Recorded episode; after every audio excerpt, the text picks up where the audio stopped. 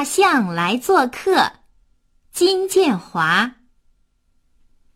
大象因为个子太高太大，进不了小动物家的门，所以没有小动物请大象去做客。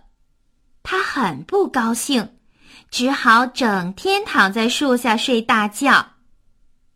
小鸟看见了，飞去对朋友们说：“我有一个办法，咱们大家一起来造一座大房子吧。”房子造好了，就能请大象来做客了。大家都说好。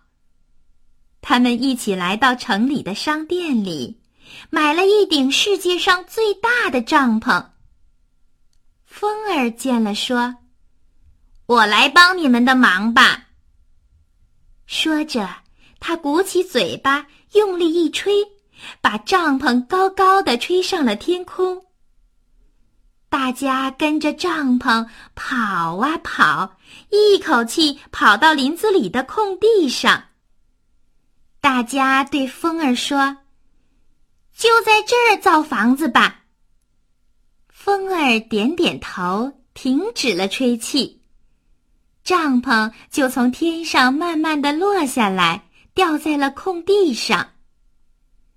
大家都来帮忙造帐篷房子。你扯住帐篷的这个角，我拉住帐篷的那个角。很快，帐篷房子造好了。大家高兴地说：“这是我们大家的家，我们一起去请大象来做客。”大象呢？他呀还在树下睡觉呢。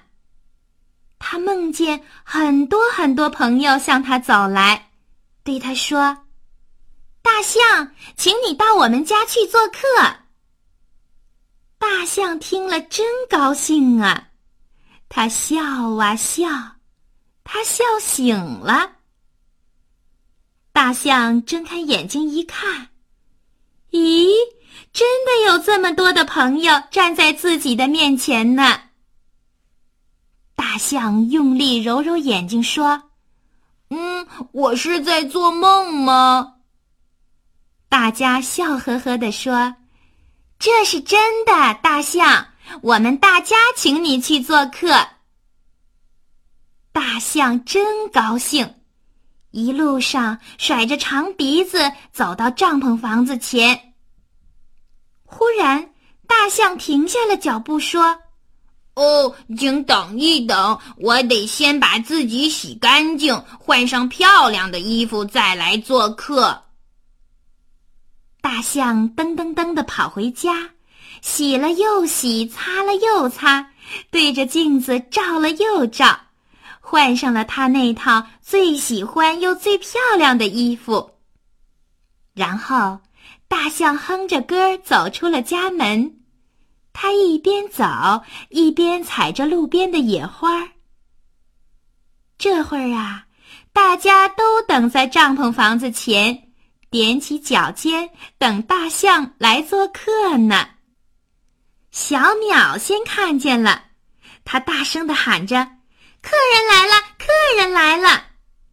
大家一起叫着说：“客人来啦，客人来啦！”大家都跑上去迎接大象。大象高兴地说：“谢谢大家请我来做客，这花送给大家。”大家笑啊笑，拥着大象走进了帐篷房子。这一天，大象过得真快乐。